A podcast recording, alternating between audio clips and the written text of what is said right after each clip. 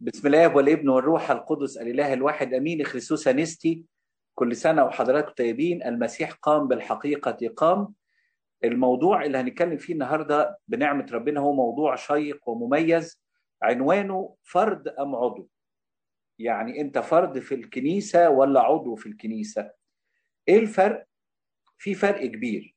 الفرد ده شخص موجود في مكان ممكن يبقى مستقل بذاته ممكن يبقى مركز في نفسه في احتياجاته في اللي هو عايزه. بينما عضو ده يعني شيء ثابت وأساسي. والحقيقة من من يوم ما خدنا سر المعمودية وسر الميرون وصرنا أبناء للمسيح وأبناء للكنيسة. حتى دايما المعمودية بتاعتنا بتبقى شكل كده البطن أو التجويف علشان نبقى أنا وحضراتكم عارفين إن إحنا اتولد اتولدنا من بطن الكنيسة وصرنا أبناء للمسيح وأبناء للكنيسة. فبقينا كلنا بالمعمودية والميرون أعضاء في الكنيسة. وزي ما هنشوف بعد شوية الكنيسة دي زي ما قال معلمنا بولس الرسول هي جسد السيد المسيح. والمسيح هو رأس الكنيسة وهو رأس الجسد وهو معلم الكل. فالفرد يا أحبائي منفصل. ممكن أجي الكنيسة أحضر قداس وأمشي على طول ماليش دعوة بحد. ماليش دعوة بالإيمان منفصل. بينما العضو لا ده جزء من الجسد. عشان كده معلمنا بولس الرسول في روميا 12 آية 4 وآية 5 يقول تعبير مهم جدا. يقول كما في جسد واحد لنا أعضاء كثيرة. في الجسد الواحد في أعضاء في عينين في ودان في معدة في قلب في أعضاء. ولكن ليس جميعها لها عمل واحد. كل واحد فيهم ليه عمل مختلف. العين معمولة لحاجة والإيدين معمولة لحاجة والرجلين معمولة لحاجة والقلب معمول لحاجة. هكذا نحن الكثيرين. جسد واحد في المسيح وأعضاء بعضنا لبعض كل واحد للآخر. يعني هنا معلمنا بولس الرسول وهو بيتكلم عن الكنيسة وطبعا رسالة روميا دي كان تركيز فيها معلمنا بولس الرسول إلى أهل روميا لعمل نعمة ربنا واللي ربنا عمله فينا. فاللي ربنا عمله لينا أو عمله فينا أو عمله بينا إنه بسبب المعمودية فخدنا الطبيعة الجديدة وصرنا أبناء لله وبسبب الميرون صرنا هيكل لله وروح الله ساكن فينا فبقينا أعضاء في الكنيسة. وإدى التشبيه الواضح ده في رومية 12 آية 4 وآية 5 إنه زي ما الأعضاء ليها وظائف مختلفة لكنها كلها جسد واحد أنا وحضراتكم الصح والمظبوط إن إحنا نكون كده. فزي ما بيعلمنا الكتاب المقدس أن المسيح هو الرأس والأعضاء نوعين أعضاء جسد المسيح نوعين. فالكتاب يقول في أعضاء سماوية أو يسميها الكنيسة المنتصرة وفي أعضاء أرضية اللي بنسميها الكنيسة المجاهدة. يبقى الكتاب المقدس بيكلمنا على إنه كلنا مفروض بعد سر المعمودية وسر الميرون اللي خدنا فيه الطبيعة الجديدة واللي دفنا مع المسيح وقمنا معاه وفي نفس الوقت الروح القدس اللي حل فينا فكل واحد فينا أحبائي عضو مهم جدا في جسد المسيح اللي هو الكنيسة. وإن المسيح هو الرأس. جسد الكنيسة بقى نوعين نوعين. في أعضاء سماوية أو كنيسة منتصرة. دول أبائنا القديسين والشهداء والقديسات اللي سبقونا للسماء. واللي انتصروا واللي موجودين دلوقتي في الفردوس. وفي الأعضاء الأرضية المجاهدة اللي هو أنا وحضراتكم اللي بنجاهد وبنتسند على نعمة ربنا عشان كمان نروح السماء. بعض الناس تقول لك طيب يعني إيه علاقة الكنيسة اللي انتصرت في السماء بالكنيسة اللي في الأرض؟ لا الحال الكتاب المقدس يقول إن الكنيسة السماوية أو الجسد السماوي أو الأعضاء السماوية أو الكنيسة المنتصرة مش مفصولة عننا يا أحبائي مش مفصولة عننا. وبالتالي دي نقطة مهمة جدا. الكنيسة المنتصرة بتصلي لنا عشان كده الكتاب يقول السماء تفرح بخاطي واحد يتوب أكثر من 99 لا يحتاجون إلى التوب. والكتاب يقول في عبرانيين 11 بعد ما معلمنا بولس الرسول اتكلم عن الناس اللي في السماء واتكلم على الناس اللي سبقونا في الإيمان عبرانيين 11 ده كله بيتكلم على إبراهيم وإسحاق ويعقوب وموسى كل العظماء اللي كانوا سبقونا للسماء في العهد القديم بعد ما المسيح قام الأموات وأخرجهم ودخلهم في الفردوس يقول كده فهؤلاء كلهم قصده على القديسين مشهود لهم بالإيمان لم ينالوا الموعد. إذ سبق الله فنظر لنا شيئا أفضل لكي لا يكملوا بدوننا. يعني يكملوا بدوننا؟ يعني أنا حضراتكم لما هنجاهد ونتسند على نعمة ربنا هنوصل للسماء وبالتالي هيكملوا فرحتهم وانبساطهم بالسماء بإن إحنا كمان نحصلهم. عشان كده أعضاء الجسد نوعين أعضاء سماوية وهي الكنيسة المنتصرة وأعضاء أرضية المجاهدة اللي هو أنا وحضراتكم اللي على رجاء السماء والأبدية وبالجهاد وبالتوبة نقدر نوصل. والحقيقة الكتاب المقدس يقول في كورنثوس الأولى 12 إن في وحدة وفي تنوع. يعني جسد المسيح اللي هو الكنيسة وإحنا اعضائه في وحدة. وحدة في إيه؟ اولا وحدة الهدف. كلنا مركزين نوصل للسماء والأبدية بنعمة ربنا وعايزين المسيح شخصيا والخضوع ليه والعيشة معاه في الأبدية. وأيضا وحدة التعليم والمبادئ تعليم الكتاب المقدس اللي كلنا بنخضع لها وكلنا مفروض ننفذها. وأيضا الوحدة المرتبطة بالمحبة. نحب بعض زي ما المسيح علمنا إنه احبوا حتى الأعداء ما بالكم بقى أعضاء الجسد الواحد. وأيضا وحدة الشركة اللي بتحصل في سر التناول لما كلنا ناخد من جسد المسيح ودمه ونخرج كلنا فينا جسد المسيح ودمه. ففي وحدة زي ما ذكر كورنثوس الأولى 12 13 يقول لأننا جميعا بروح واحد أيضا اعتمدنا إلى جسد واحد. يهودا كنا أم يونانيين عبيدا كنا أم أحرار وجميعنا سقينا روحا واحدا يعني بغض النظر كنا يهود بقينا مسيحيين أو يونانيين أو أمم بقينا مسيحيين. أو كنا عبيد يعني ناس غلابة وفقراء أو ناس أغنياء كلنا فينا وحدة واحدة وإحنا فينا روح واحدة هي روح ربنا وصرنا هيكل الله وروح الله ساكن فينا. وأيضا رغم إن في وحدة لكن أيضا زي ما قال الكتاب المقدس في كورنثوس الأولى 12 12 في تنوع مش كلنا شبه بعض وكلنا اسطمبة من بعض لا يقول الكتاب كده لأنه كما أن الجسد هو واحد وله أعضاء كثيرة. وكل أعضاء الجسد إذ كانت كثيرة هي جسد واحد كذلك المسيح أيضا. يعني العين غير الودان دي بتسمع ودي بتشوف لكن كلهم مهمين. الرجل غير الإيدين رغم إن الرجل بتمشي على الأرض وجايز يعني يبقى فيه طين وتراب لكن تفضل ليها قيمة وليها فايدة ومهمة جدا.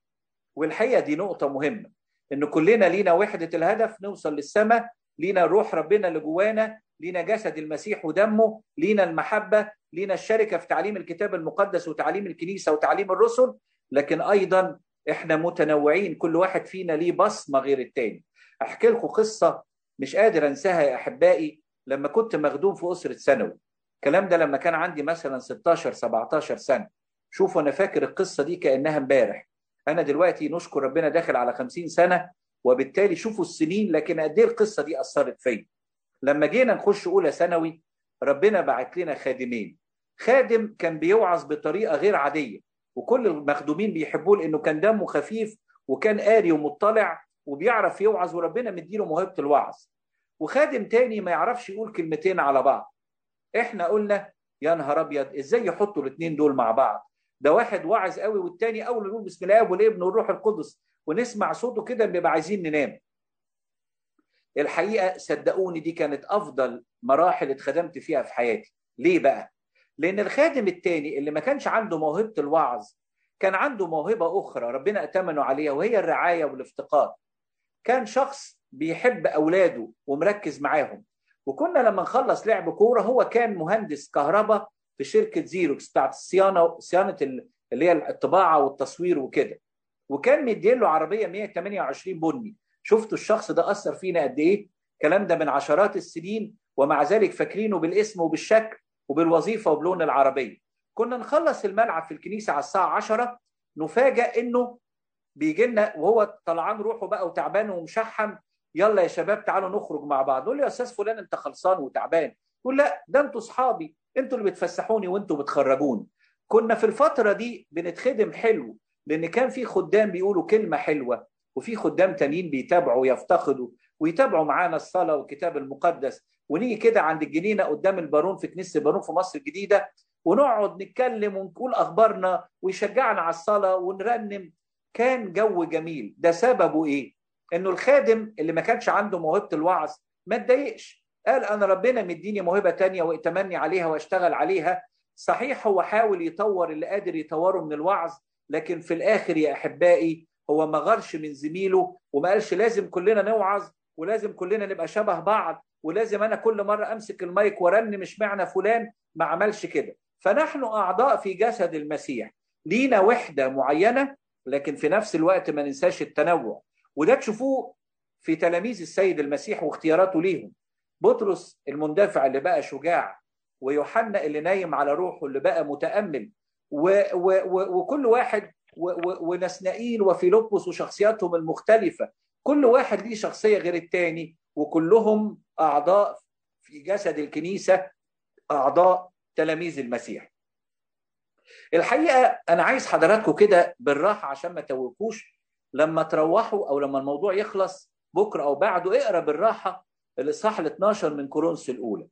هتلاقي فيه مبادئ مهمة جدا عن وحدة الكنيسة وهتلاقي فيه مبادئ مهمة جدا عن جسد المسيح اللي هو الكنيسة والمسيح هو الرأس. هتلاقي بعض النقط المهمة يعني يمكن في شرح منهج الكرازة ملخصينها في ثمان نقط في كورنثوس الأولى 12 يعني أول نقطة المؤمن هو عضو في جسد المسيح اللي هو الكنيسة والمسيح هو الرأس. ده المبدأ اللي الكنيسة بتعلمه لنا فنحن أعضاء. ما ينفعش أقول إن أنا أروح الكنيسة ولا لأ.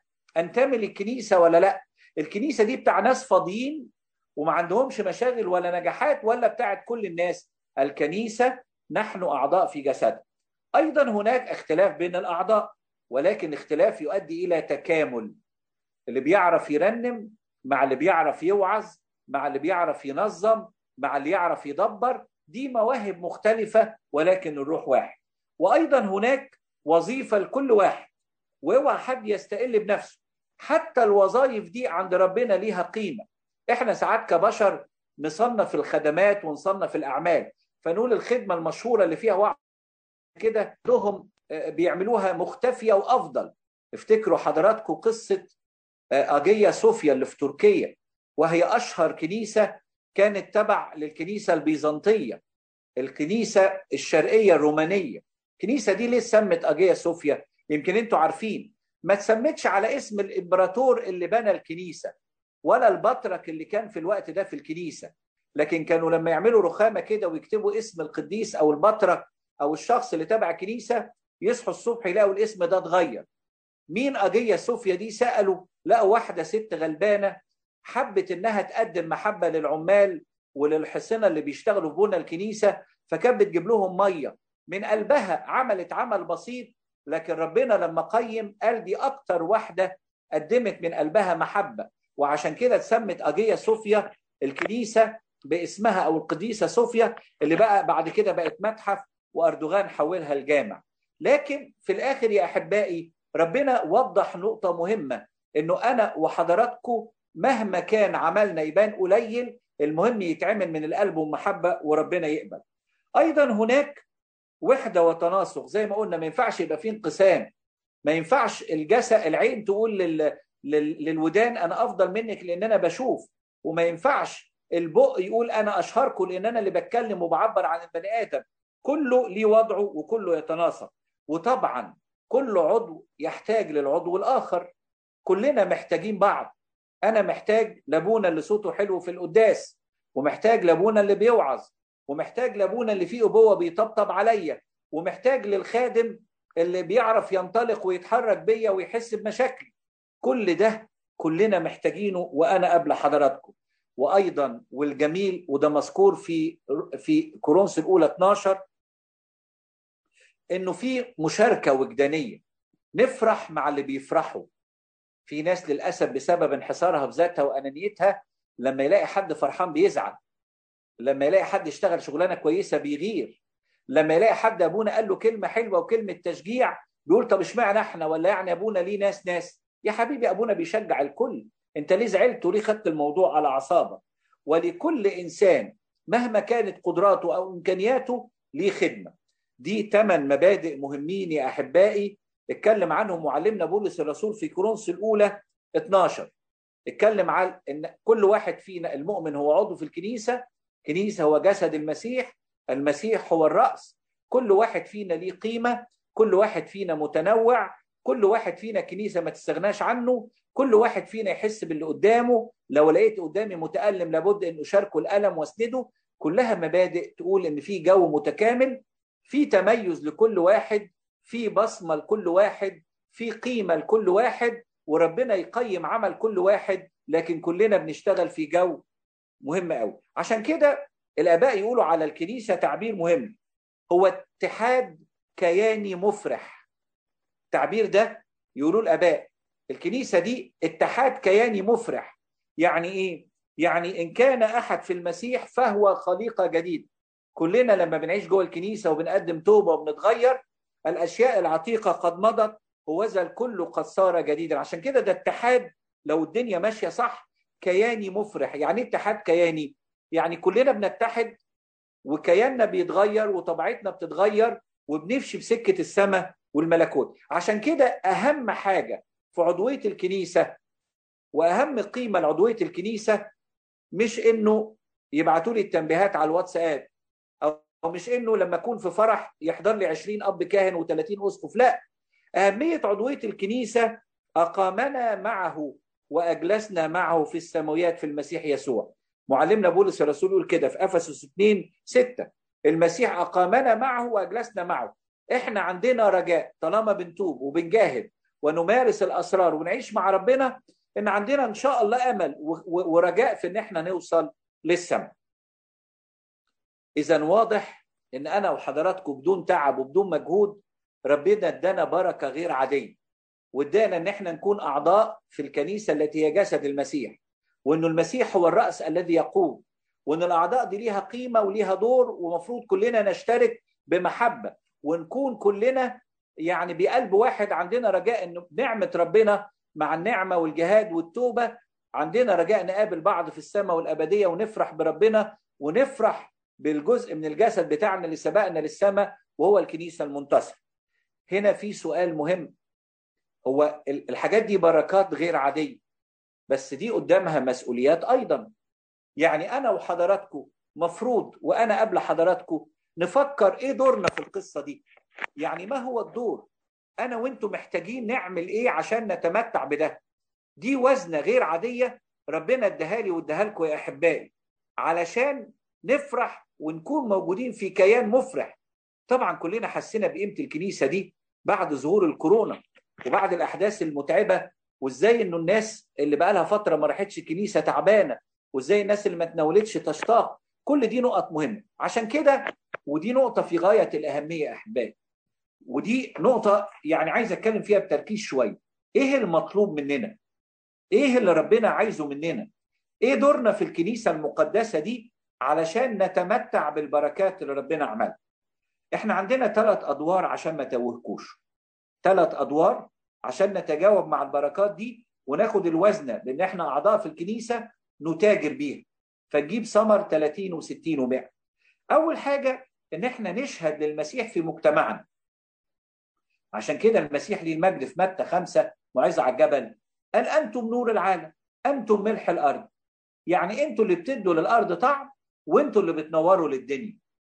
أنت صدقت ده أو لا؟ دي حاجة خاصة بيك بس ده الواقع وده اللي ربنا بيتمناه. ربنا عايز مننا نسعى كسفراء عن المسيح كأن الله يعز بنا. لما الناس اللي حوالينا يشوفوا سلوكنا المسيحي الجيد يعرفوا إن إحنا ورانا إله قوي قادر إنه يغير. أحكي لكم قصة حكاها لي مرة أحد الخدام اللي كانوا عندنا في الكنيسة وهو طبعا أنا مش هقول اسمه لأنه الحقيقة قال لي يعني يا أبونا عايز تحكي القصة أحكيها بس ما تتطرقش دي حصلت لمين. ال ال الشخص ده كان خادم من خدام المباركين اللي عندنا في الكنيسة وكان بيشتغل في شركة كبيرة فرعها الرئيسي في ألمانيا. وبيجوا كل فترة ياخدوا المجموعة من المهندسين من مصر يسفروهم ألمانيا عشان ياخدوا كورس. فكان هو وواحد زميله تاني من خدام الكنيسة مش من عندنا يعني الخادم ده من عندنا لكن صديقه خادم في كنيسة تانية. كانوا من ضمن الأسامي بتوع المهندسين اللي وقع عليهم الاختيار عشان يروحوا يسافروا وياخدوا الكورس ده في مكان معين في ألمانيا.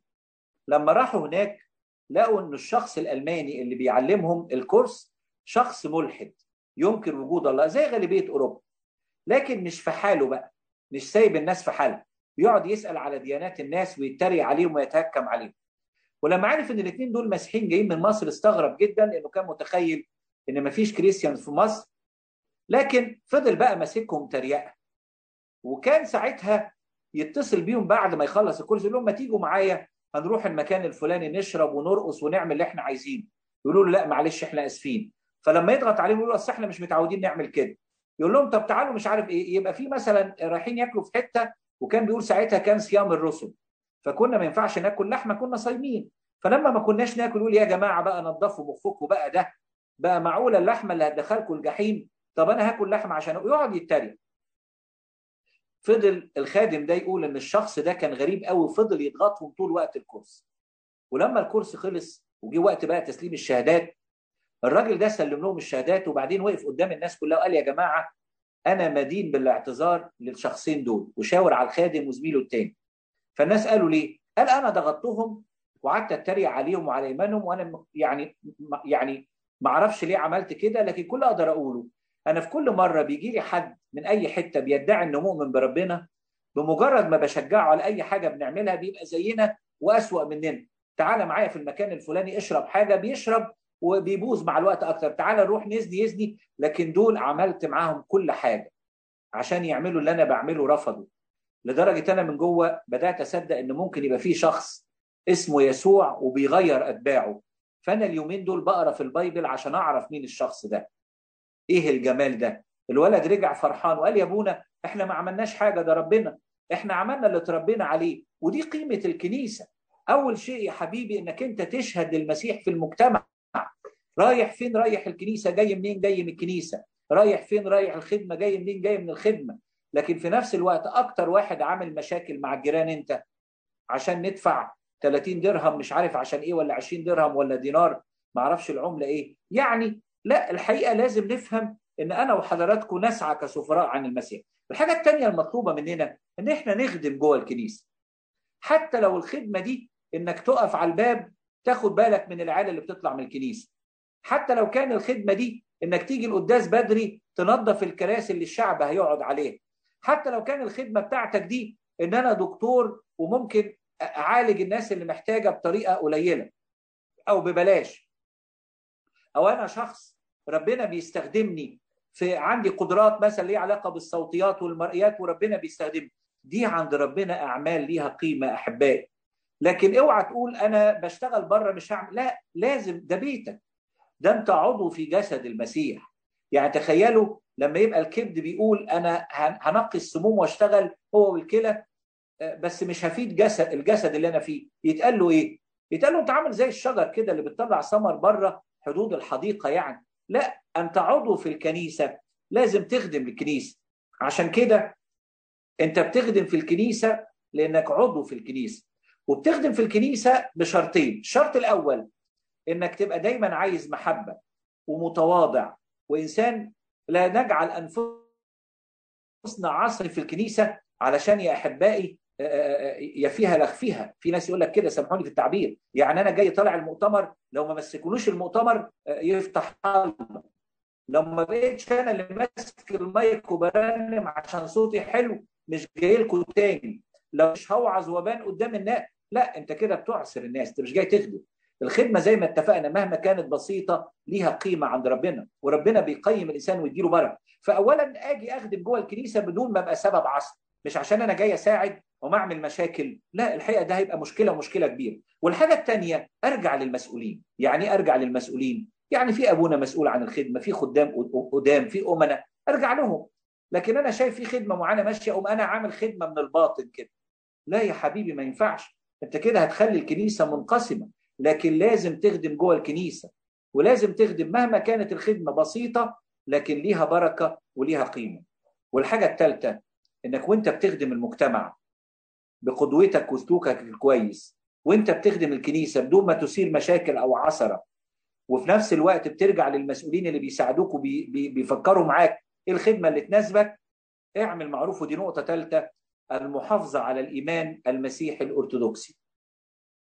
دي نقطة مهمة. إحنا عندنا إيمان سلموا المسيح للتلاميذ والرسل.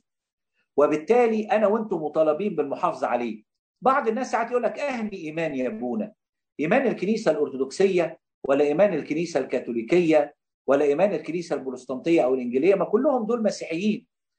أنا يعني مش بقول إنهم طبعا مسيحيين بس اللي أنا عايز أقوله إن اللي يقرأ رسالة يهوذا الاصح الآية ثلاثة هي هي صح واحد. يقول كده يهوذا وده أحد التلاميذ غير يهوذا اللي سلم المسيح. طبعا أنتوا شطار وفاهمين كده. في اثنين يهوذا من التلاميذ. واحد سلم المسيح وذهب وشنق نفسه وده يهوذا اللي كتب رسالة اللي هي من صح واحد.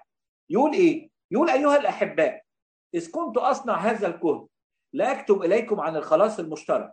اضطررت أن أكتب إليكم واعظا أن تجتهدوا. ليه؟ ليه اجتهد وليه بيوعظ لنا وعايز مننا إيه؟ لأجل الإيمان المسلم مرة للقديسين. يعني المسيح لما سلم التلاميذ سلمهم إيمان إيه؟ مرة. يعني إيه مرة؟ يعني إيمان محدد واضح. إيمان ما فيهوش ينفع ده وينفع ده. يعني هو الاعتراف لازم يبقى فيه أبونا مش ينفع مني لربنا كده. اولا الاعتراف ما أنت لما بتعترف في حضرة أبونا ما أنت بتعترف لربنا. لكن بحسب اللي تسلم للكنيسة. المسيح نفخ في وجه تلاميذه وقال لهم اقبلوا الروح القدس من غفرتم لهم خطاياهم غفرت من أمسكتم عليه. في إيمان اتسلم يا أحبائي. ما ينفعش أقول إيه؟ أنا ممكن أعترف مني ربنا أو أعترف مني لأبونا. أنا ممكن أتناول ويبقى التناول ده جسد حقيقي ودم حقيقي زي ما أنا أو ممكن يبقى للذكرى ونفتكر بس لكن مش جسد حقيقي ودم حقيقي. ده ماشي وده ماشي. كان عندنا كنيسة من الكنائس اللي حوالينا هي كنيسة غير أرثوذكسية وما هياش كنيسة من الكنائس الرسولية يعني ماش كاثوليكية. فكان يقف الواعظ يعمل كده ترابيزة يحط عليها كاس نبيت ويجيب قربانة من عم رفعت الارابني بتاعنا فيقف في وسط الناس يقول لهم إيه؟ من يؤمن بأن هذا هو جسد ابن الإنسان ودمه يتقدم للتناول. ومن لم يؤمن أنه جسد ابن الانسان ودمه إنما للذكرى يتقدم أيضا للتناول. واحد يقول لي يعني إيه يا أبونا؟ يعني هو بيلم زباين يا أحبائي. يعني أنت تعالى وخلاص. بتؤمن إن ده جسد المسيح ودمه تعالى مش بتؤمن تعالى. لا ما ينفعش. هو الإيمان اتسلم إيه؟ مرة وبحسب تعليم الكنيسة وتعليم الآباء إحنا استلمناه عن طريق الرسل وتلاحظ ملاحظة مهمة إنه كل الكنايس الرسولية زي الكنيسة الأرثوذكسية والكنيسة الروسية والكنيسة الأثيوبية والكنيسة اليونانية والروم الأرثوذكس والكنيسة الكاثوليكية كلهم فيهم تشابه في الأسرار. آه ممكن يكون التطبيق مختلف لكن في تشابه بمعنى إنه واضح إن الأصل واحد ولا مختلف؟ واضح إن الأصل كان إيه؟ كان واحد. يبقى هنا مهم نحفظ ايماننا وهنا يبقى سؤال أحفظ إيماني إزاي؟ أتخانق؟ أكره غيري؟ أقول دول مش داخلين السماء؟ لا مش من حق مش من حقي أحكم على حد. مش من حقي أقول إن دول غير مسيحيين لكن من حقي أقول انه إيماني مختلف عن ايمانها وإن أنا مصدق إيماني اللي استلمته وهدافع عن عندي آيات من الكتاب المقدس بتقول كده. عشان كده حفظ الألحان والوجود في الكنيسة وحضور القداس إحنا بولادنا بيطلع ولادنا اوتوماتيكالي قريبين من إيماننا. أعيش الفكر يعني إيه أعيش الفكر؟ يعني عندنا الاعتراف إن أنا بروح في حضرة أبونا أعترف قدام ربنا أبونا بيدين الحل والإرشاد. غير لما أقول مني نفسي كده وأنا ما لا طب الظروف دلوقتي عشان الكورونا أنا مش بتكلم على ظروف الكورونا أنا بتكلم ده يبقى مبدأ عام. إن أنا أعرف الإيمان المظبوط ما هو في ناس كتيرة قوي يا أحبائي هو منتمي للكنيسة بس مش عارف إيمان الكنيسة إيه. يعني إيه الإيمان؟ يعني إيه الأعمال؟ يعني إيه النعمة؟ يعني إيه الأسرار؟ وإيه قيمتها؟ ليه لازم أبونا يبقى موجود في السر؟ ليه اللي على المسبح ده جسد المسيح ودمه وجبناه منين؟ كل ده مهم لأنه هلك شعبي من عدم المعرفة. طبعا أتمسك بإيماني وأعرفه ولو عرفت اميز إيماني لو جت حاجة غريبة لو جت حاجة غريبة حصلت معايا أنا شخصيا وأنا بخدم في اجتماع الخدمة فكل شهر بنجيب للخدام كتاب كده يقروه. كان ساعتها طالع أحد الآباء اللي كان ساعتها راهب واتشلح من الكنيسة اسمه دانيال البراموسي. اسمعوا عنه المهم الشخص ده لما طلع كان يعني شباب كتيرة بيسافروا بيروحوا المنيا ويحضروا مؤتمراته. كان عامل كتب كتيرة وكان طريقته شيقة في القصص يعني. فكان كتير يحبوا الكتب بتاعته فمجموعة من المكتبة ادوني كتب وبدأت إيه؟ آخد رأي الآباء إيه المناسب اللي نوزعه الخدام وايه لا فلقيت أحد الآباء بيقول لي هو أبونا فلان قرأ الكتاب ده وطلع لي كتاب أبونا أو الأب دانيال البراموسي اللي كان ساعتها راهب وبعد كده اتشلح قلت له لا. قال لي طب خد راي المهم كل أب من الكنيسة عندنا أرجع له الاقيه بيقول لي طب خدت رأي أبونا فلان وعرفت مع الوقت إنه لما تعرف الإيمان المظبوط هتعرف تميز حتى لو كانوا اللي حواليك مش عارفين يميزوا. برضه من ضمن النقط المهمة أشرح الإيمان أوضحه لأولادي في مدارس الأحد وأولادي في الكنيسة. وقال لهم بوداعة وبمحبة ليه إيماني كده؟ واستلمته إزاي؟ والأهم والأعظم من ده كله وإن كان ده كله مهم إن الإنسان مننا يا أحبائي يعيش الكلام ده يعيش الوصية ويعيش تعليم المسيح زي ما قلنا وزي ما قلنا إنه مطلوب مننا سلوكنا المسيح كلمكم بصراحة كلنا عارفين قصة أبائنا القديسين شهداء ليبيا اللي دفعوا ثمن غالي ودفعوا حياتهم قدام داعش. الحقيقة يحكي لنا مرة أحد الآباء لما كان مسافر في اليونان مع رحلة تبع الكنيسة عندنا. بيقول كنا كل ما نسافر اليونان أنتوا عارفين اليونان روم أرثوذكس وهم بيبصوا لنا على إن إحنا يعني مش يعني عندنا بعض البدع يعني. فبيعاملونا مش بترحاب قوي يعني تخش الكنيسة ما يدخلكش الأماكن الخاصة تقف من بعيد تخلص وتمشي ما فيش حد يستقبلك كده يعني. فبيقول أول مرة نروح بعد بقى شهداء ليبيا دي واللي حصل واستشهادهم والناس الدنيا اتقلبت فتحوا لنا الكنايس وجابوا لنا الأسقف وقعد معانا. والأسقف ده قال إيه؟ قال نفس الكلام اللي قاله بابا روما إنه بيشكر الكنيسة القبطية اللي علمت ولادها إن هم يستشهدوا لأجل المسيح. وقال كده أنتوا رفعتوا اسم المسيح والمسيحية في العالم كله بالآبائنا القديسين الشهداء دول عملوه إن هم ما أنكروش المسيح ودفعوا حياتهم ثمن لده. دي ناس بسيطة. جايز يكون علمها وثقافتها أقل مني ومنكم. وجايز يكون ما عندهاش القدرة إنها توعظ لكن عاشوا الكنيسة وحضروا الأداديس. وتربوا واعترفوا وخدوا جسد المسيح ودمه وتعلموا من الألحان وتربوا جوه الكنيسة وصاروا اعضاء أعضاء قوية جوه الكنيسة. فلما اتعرض عليهم إن هم يسيبوا المسيح رفضوا. فتعرضوا لتعذيبات وكان حياتهم ثمن بالنسبة لهم مش غالي لقبولهم للمسيح. ودي نقطة مهمة تحافظ على الإيمان. يبقى الألحان والقداس الليتورجية أعرف وأقرأ وأشوف الكنيسة كانت بتقول إيه وفكرها إيه أدرس أشوف الأفكار الغريبة. إحنا ساعات بسهولة كده ممكن نتنازل يقول لك يا أبونا في اجتماع جنبنا الاجتماع ده اصله ترانيمه حلوة. أيوه حبيبي ما قلناش حاجة. إحنا ممكن نطور ترانيمنا ونصلحها ونتعلم من أي حد.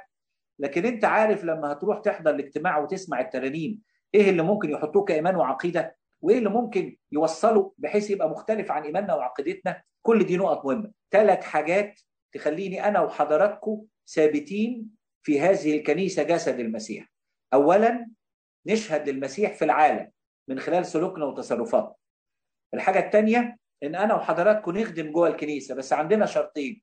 ما تبقاش سبب عثره ومشاكل وفي نفس الوقت ترجع للمسؤولين وتفكر معاهم إيه اللي يناسبك وإيه اللي تقدر تعمله. والحاجة الثالثه أنت وبيتك تحافظوا على الإيمان. اللي قال عليه يهوذا في رسالته المكونه من إصحاح واحد إنه بعت للناس ويكتب لهم عشان باجتهاد يحافظوا على الإيمان المسلم للقديسين مرة واحدة. الإيمان ما كانش متنوع كده يا أحبائي. ده إحنا البشر اللي تدخلنا فيه ونوعناه.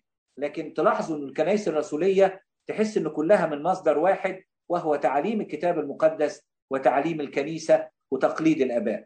ربنا يدينا وديكم نعمة إن إحنا نكون أعضاء حية في الكنيسة ونمسك في ربنا ونتسند عليه ونبقى دايما عارفين وحاسين إن أنا وإنتوا عايشين في كيان حي سواء على الأرض من خلال إنه بيغيرنا وبيقربنا من ربنا أو كيان مفرح لإنه مع الوقت وبنعمة ربنا من خلال الجهاد والتوبة والأسرار نوصل للسماء فنفرح بالوجود في السماء. ربنا يا أحبائي يدينا وديكم نعمة إن إحنا ننتمي باهتمام لهذا الكيان العظيم الكيان المفرح لإلهنا المجد دائما ابديا آمين.